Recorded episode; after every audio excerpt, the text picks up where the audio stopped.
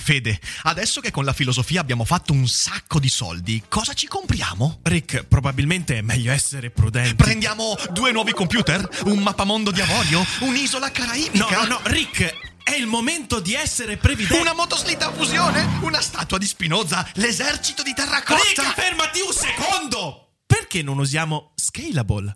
Scalable è l'app perfetta per chi vuol conoscere il mondo degli investimenti. Attenzione, investimenti pensati col cervello, non scelte di pancia. Scalable ti mette a disposizione gli strumenti essenziali per costruire una cultura del risparmio, ETF, piani di accumulo, accantonamenti a lungo termine per pensare oggi a quel che potrai fare domani. Scalable è un servizio sicuro e regolamentato con oltre 600.000 clienti e che ti aiuta a comprendere come funziona la finanza usando la testa. E sai qual è il bello? Con Scalable puoi iniziare a investire con solo un euro. Trovi tutti i dettagli in descrizione. Quindi, niente motoslitta fusione? Tra qualche anno, Rick, quando Scalable ci avrà aiutato a far crescere i nostri risparmi. Ok. Da dove prendiamo gli strumenti per dare senso alla nostra esistenza? Di fronte a questa domanda posso assicurarvi che l'umanità da millenni si spacca in due. Da un lato c'è chi prende quegli strumenti dall'esperienza sensibile e dallo scontro incontro con il mondo. E questi sono gli empiristi, quelli che danno primaria importanza all'esperienza, alla realtà, ai fatti. Dall'altro c'è chi trae quegli strumenti dal pensiero, dalla mente, dall'immaginazione e da quello che l'intuizione può suggerirgli. Ecco allora gli idealisti, coloro che danno primaria importanza all'immaginazione sulla realtà e sul mondo.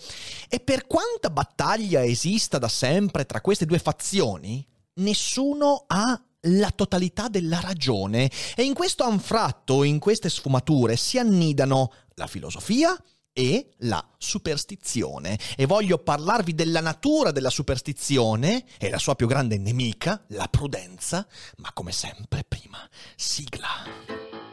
Daily Cogito, il podcast per tutti e per nessuno. Puoi amarlo, puoi odiarlo, ma non puoi ignorarlo.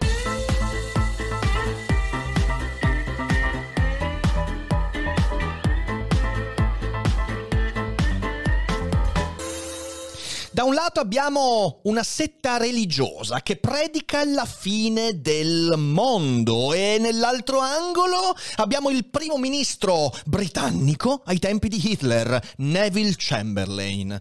Come possono stare nello stesso ragionamento questi due elementi così distanti? Beh, rappresentano due diversi tipi di superstizione e mi pare importante parlarne perché la filosofia è la vera nemica della superstizione e oggi voglio spiegarvi perché. Ma prima di fare questo voglio dirvi che sono contentissimo di dare il benvenuto nella famiglia di Daily Cogito al nostro nuovo partner e sponsor Gimme 5. Gimme 5 è un'applicazione, bella gente, spettacolare. Spettacolare, la sto usando da più di un mese ed è veramente interessante perché ti permette al tempo stesso di risparmiare, e la cultura del, ris- del, risparmio in Italia, soprattutto per le nuove generazioni, è una cosa che latita e bisogna fare tanta cultura del risparmio, e che ti permette anche di fare i tuoi primi passi nel mondo degli investimenti in modo non rischioso e molto molto consapevole.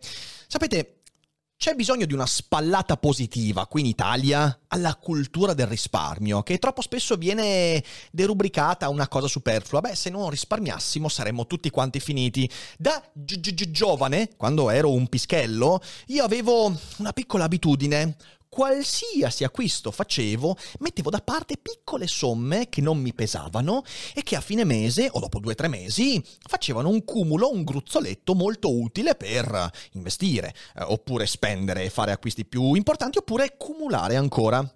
E quando ho scoperto che c'era un'applicazione che ti permetteva di fare esattamente questo, sono impazzito. Ti permette di farlo in modo automatico e attraverso il digitale. È veramente un'applicazione intelligente, Gimme 5, che oltre a tutto questo ti permette anche di non svalutare i soldi che risparmi, perché quando tu metti dei soldi nel materasso o in una scatolina, c'è un problema che i soldi che tu metti via oggi non sono gli stessi che saranno lì fra 5 anni, perché c'è l'inflazione. Ecco, Gimme 5 cerca di introdurre l'utente risparmiatore nel mondo degli investimenti con piccoli investimenti eh, legati al Made in Italy e alla sostenibilità, quindi aziende sostenibili che stanno diventando sostenibili, quindi è veramente un bellissimo progetto, eh, per combattere l'inflazione, che voglio dire, in tempi di crisi cresce sempre ed erode il vostro potere d'acquisto. Ecco, attraverso Gimme 5 uno può dire, bene, metto via soldi, imparo un po' alla volta cosa vuol dire investire con dei piani di accumulo per tutte le tasche, dai 5 euro in su, pazzesco, e ho anche un piccolo rendimento, così che i soldi che metto via, beh, magari fanno un rendimento che mi permette di non perdere potere d'acquisto. È un'applicazione fantastica e non solo. Usando il codice DUFER5, il link in descrizione o in chat se siete in live, potrete avere accesso all'applicazione con un welcome bonus di 5 euro. Attenzione, avrete quindi 5 euro nell'applicazione regalati senza vincoli senza legami, senza obblighi. Questo vi permetterà di iniziare a utilizzare l'applicazione senza oneri da parte vostra, senza spese per vedere come funziona. E quindi, secondo me, non potete non provarla link in descrizione, oppure il codice sconto DUFER5 per avviare la vostra avventura con Gimme5, che adesso è il nostro partner, quindi anche un ottimo modo per sostenere il nostro lavoro. Quindi benvenuti a Gimme5, grazie a tutti quelli che lo proveranno e adesso torniamo al nostro Daily Cogito, ponendoci questa domanda molto semplice, che cos'è la superstizione? Superstizione è la credenza nell'influsso di elementi magici all'interno delle vicende umane. La superstizione non è quella di non passo sotto la scala perché altrimenti porta sfiga, non torno indietro se un gatto nero mi passa davanti, quella, quella, è la scaramanzia, sono cose... Non è quella, la superstizione è una cosa un po' più profonda, è credere che nella vita umana si mescolino vicende slegate dalla realtà. La realtà però è una cosa un po' complessa infatti la superstizione ha diverse sfumature. La più comune è la convinzione misticheggiante, secondo la quale entità ed eventi soprannaturali possano modificare il corso degli eventi del mondo. Ce n'è anche un'altra però, che si convince di una cosa altrettanto sbagliata, ovvero di come tutto ciò che è attualmente visibile, disponibile ai sensi, sia tutto ciò che è sufficiente a spiegare ogni cosa.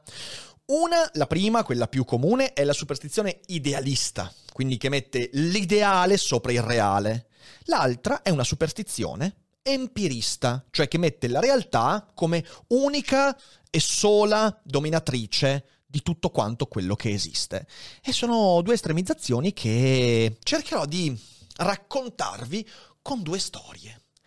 La prima, dobbiamo tornare indietro di circa 2000 anni. Infatti, intorno al 55 d.C., Paolo di Tarso, che ormai conoscete perché abbiamo citato nel primo episodio della stagione, quindi il sarà San Paolo, convinse i suoi adepti, eh, i Galati, i Tessalonicesi, dell'imminente giudizio universale non prendete moglie oppure non lasciatela se già ce l'avete, non cambiate lavoro, non avviate progetti, non fatevi crescere i capelli, magari fatevi un mutuo perché tanto se finisce il mondo non pagate le rate, però non fate nulla di importante, non prendete nuovi lavori perché la fine del mondo è vicinissima. E quando San Paolo disse vicinissima, non è che fu tanto, tanto sfumato, era proprio di lì a qualche settimana. Dette una data precisa.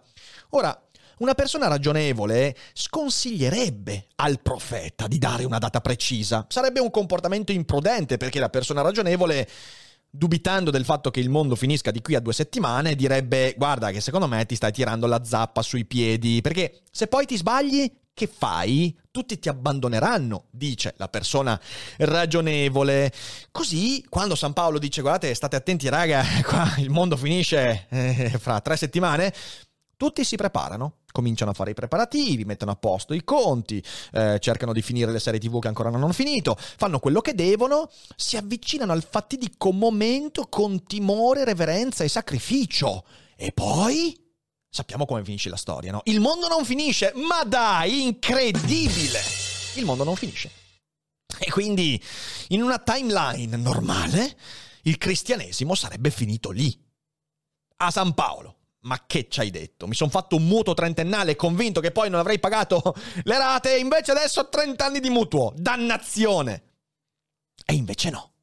La fede si rafforza. Ma come? Eh, poi, poi lo spieghiamo, però prima arriviamo all'altra storia. La storia della superstizione empirista, quella dell'esperienza, quella del materialista.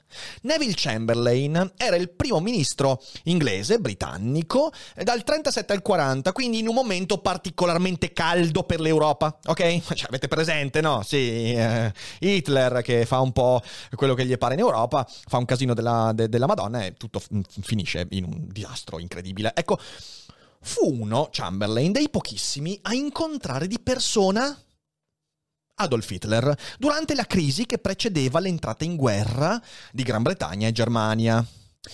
Mentre altri politici e capi di Stato non volevano incontrare Hitler e si erano fatti un'idea ben precisa.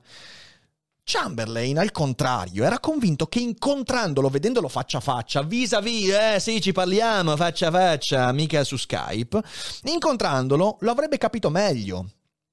Più di una volta si incontrano. Sono, se non sbaglio, sono tre gli incontri quelli importanti, lunghi, di intere giornate, una volta anche con Mussolini, i cosiddetti accordi di Monaco. E, e ogni volta Chamberlain, che non era mica scemo, eh. Cioè, Neville Chamberlain non era scemo, era, era un politico scafato, uno con tanta esperienza, aveva fatto ministeri, eh, insomma, uno importante. Torna a casa ogni volta convinto delle intenzioni pacifiche di Hitler. Torna a casa con accordi che promettono la pace. Sì, no, sicuro. Persino quando Hitler invade i Sudeti, torna a casa e dice no, no, ma guardate, Hitler mi ha firmato una carta che non, non, vuole fare nient'altro. I Sudeti, sì, cioè, insomma, sono tedeschi. Quindi, eh.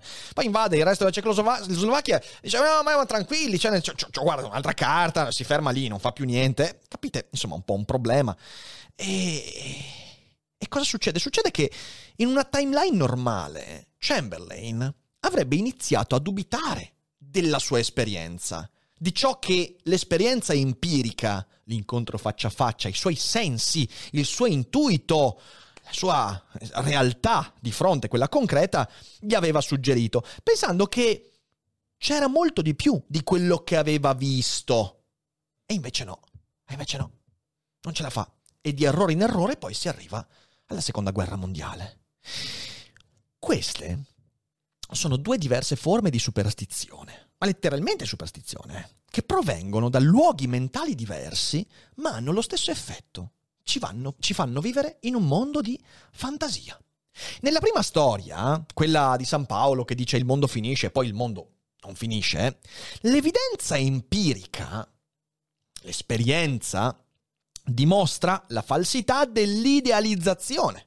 Cioè io mi sveglio mi sono convinto che il mondo finisce, ma il giorno dopo mi sveglio e il mondo sta ancora lì. I miei occhi lo vedono, il mio naso lo odora e lo tocca. Ci siamo tutti, non è mica finito il mondo. Ma ben lungi dallo spegnere la fantasia, questa viene rafforzata da quel non evento. Che sembra incredibile, dici, ma, ma come? È impossibile. Eh sì, perché quando quella superstizione viene messa alla prova, ci sono due gruppi all'interno di quella comunità. Da un lato c'è chi abbandona la fede, chi dice ma avete preso per il culo. Però quella persona era già una persona tiepida, era già una persona prudente e quindi indesiderabile per quella fede. È meglio che se ne vada. Perché chi resta nella comunità sa, si convince ancora di più che sono i sensi a mentire, che è l'esperienza ad essere ingannevole e fuorviante, che è il mondo l'illusione e si convince ancora di più della sua idealizzazione, si convince di essere messo alla prova ancora di più. Insomma, chi rimane in quella comunità è chiaro che non crede in quello che vede, ma vede quello che crede. E questa è la radice della superstizione idealista. Nella seconda storia, quella di Neville Chamberlain, l'esperienza impedisce a Chamberlain di valutare altre interpretazioni. Attenzione, questo è importante. Ciò che vede Chamberlain, quello di cui fa esperienza, è un Hitler che si presenta amabile, piacevole, schietto, sincero. Queste sono parole che Chamberlain utilizza nei suoi documenti. Hitler è piacevole, schietto, addirittura è un uomo di spirito. Questa è l'esperienza che Chamberlain fa e possiamo immaginare cosa farà Chamberlain in quegli incontri. Guarda negli occhi Hitler, cerca di studiare il suo sguardo, è sfuggente, è eh, fuggevole, è poco sincero? No. Quindi la sua esperienza, l'empirismo, gli porta a costruire una serie di interpretazioni ben precise. Non c'è motivo per lui di immaginare che l'esperienza lo stia ingannando. Non c'è nessun motivo, non riesce a immaginare un'alternativa. Dall'altra parte, chi come per esempio Winston Churchill, che succederà a Chamberlain nel 40, eh, chi come Churchill dice a Chamberlain, guarda amico mio che ti stai sbagliando, poi non erano tanto amici, ma insomma ti stai sbagliando, perché Hitler è una merda, io l'ho capito, e l'ho capito senza incontrarlo, ecco, quelli come Churchill si sentono rispondere, ma Chamberlain l'ha incontrato, tu non l'hai incontrato, ovvero la tua è un'idealizzazione, quella di Chamberlain è un'esperienza. L'ha visto, faccia a faccia, ci fidiamo. Ragazzi, un'intera nazione ha creduto a Chamberlain. E Chamberlain credeva alla sua percezione di Hitler. E quando la Germania poi invade la Polonia, Chamberlain cade dalle nuvole. Fino all'ultimatum Chamberlain era convinto che la Germania, perché lui aveva visto Hitler. E poi la Germania fa quello che fa. E lui casca dalle nuvole. E per il resto della sua vita, io me le sono lette le lettere, i documenti, lui non riuscirà mai a spiegarsi cosa sia successo e continuerà a credere che la sua percezione era quella giusta. Uh, no? Ecco, le due storie, dal mio punto di vista, rappresentano perfettamente il problema insito nel concetto di superstizione. Ribadisco, non quella della scaramanzia, non quella dei cornetti, della scala, del gatto nero, non è quella, quella non è quella di cui parlo. Avete capito di che superstizione parlo? E il problema della superstizione è molto semplice. E possiamo vederlo nella nostra vita. È l'abbandono di, quals- di qualsiasi prudenza. Ed è per questo che la filosofia è il sapere, è il discorso umano che più di ogni altro può contrastare la superstizione.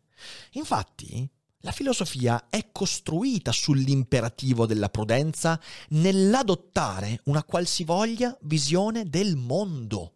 Questa è la filosofia. Se volessimo darle una definizione, qualunque sia la tua prospettiva sulla realtà, idealista, empirista, razionalista, sii prudente. Concepisci sempre la possibilità di, di sbagliarti, di averla pensata male, di averla fraintesa. Questa è la filosofia. La filosofia è un grande baluardo della prudenza. Ora, nessuno ci vieta di credere che domani il mondo finirà o fra una settimana il mondo finirà. Quanta gente era convinta che nel 2012, il, 20, il 21 dicembre 2012 il mondo sarebbe finito? Eh certo, convintissimi. E poi nessuno ti vieta di farlo, ma ci mancherebbe, ma divertiti. Ma la prudenza è la facoltà che mi permette di accorgermi quando la mia convinzione viene contraddetta dall'esperienza.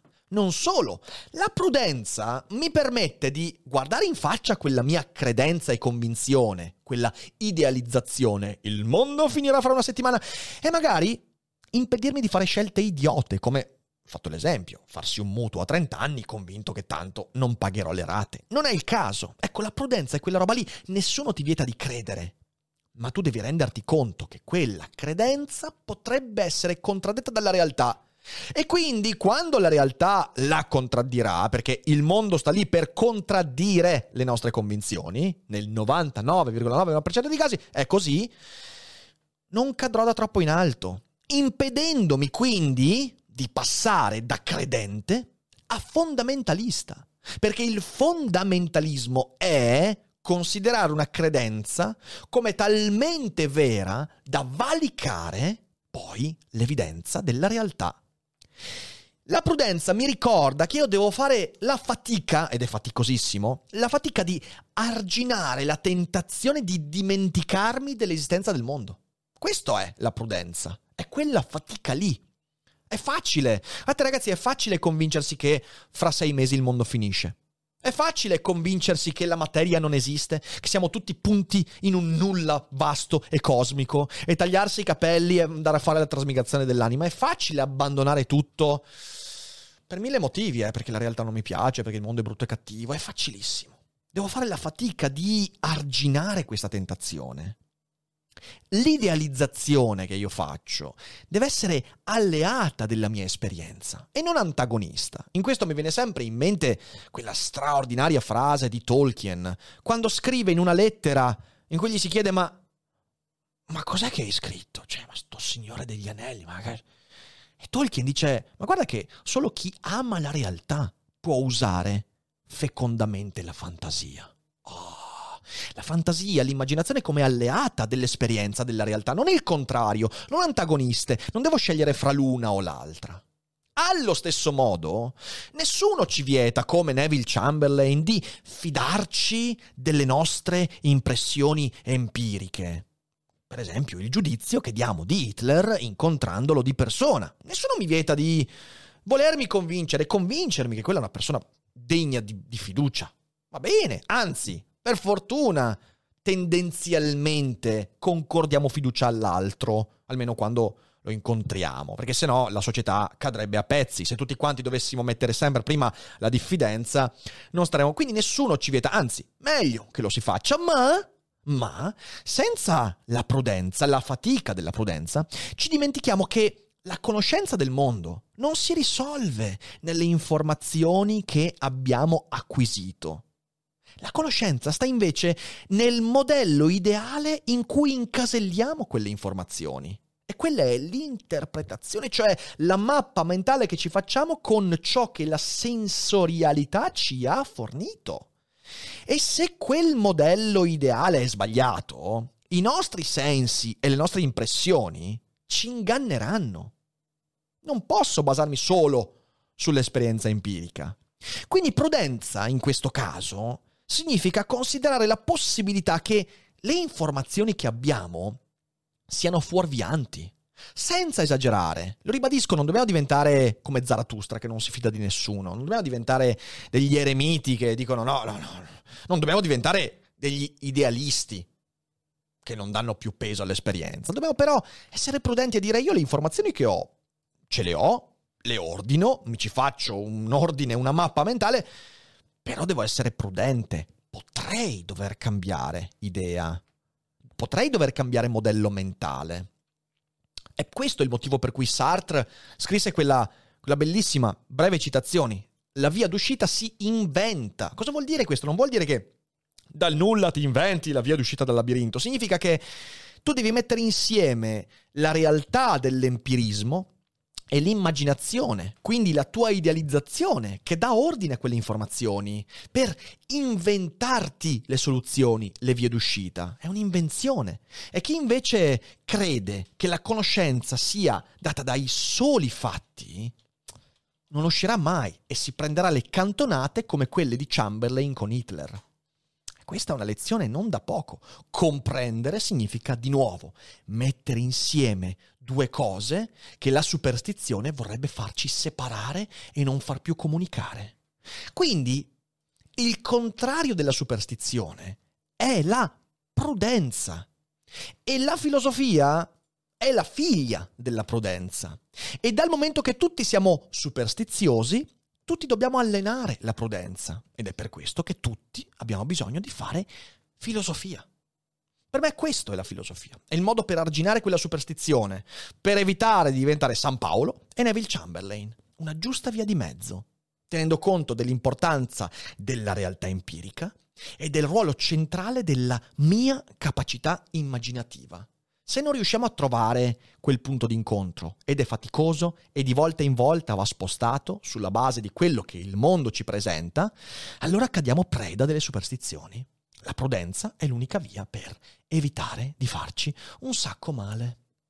E spero quindi con questa puntata di aver dato qualche qualche spunto interessante. Eh, mi piaceva l'idea di raccontarvi, di mettere insieme queste storie così distanti perché secondo me dicono la stessa cosa. Sì, prudente. La prudenza, vi ricordo, è anche una facoltà importante quando si tratta di investimenti, quindi date un'occhiata sotto al link per Gimme 5, che è prudente, usa l'immaginazione usa roba veramente reale come il vostro denaro, dateci un'occhiata, non ve ne pentirete. E io direi che ci siamo col Daily Cogito di oggi, quindi vi ringrazio tanto, siamo ormai quasi arrivati alla fine della prima settimana della stagione, che è stata fenomenale. Siamo già quasi a mille abbonati su Twitch in tre giorni, in quattro giorni. Quindi grazie veramente per la risposta della community.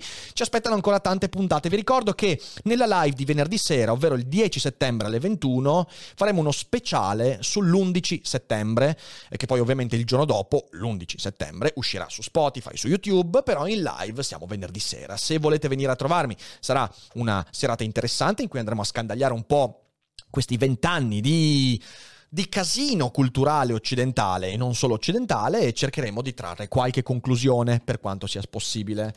Voi ricordatevi che se volete eh, fare del bene al mondo e a Daily Cogito dovete condividere le puntate perché lì fuori è pieno di gente che ha bisogno di questo podcast, che è il podcast per tutti e per nessuno ed è il podcast che combatte la zombificazione e voi non dimenticate mai, bastardi, che non è tutto noia, ciò che pensa!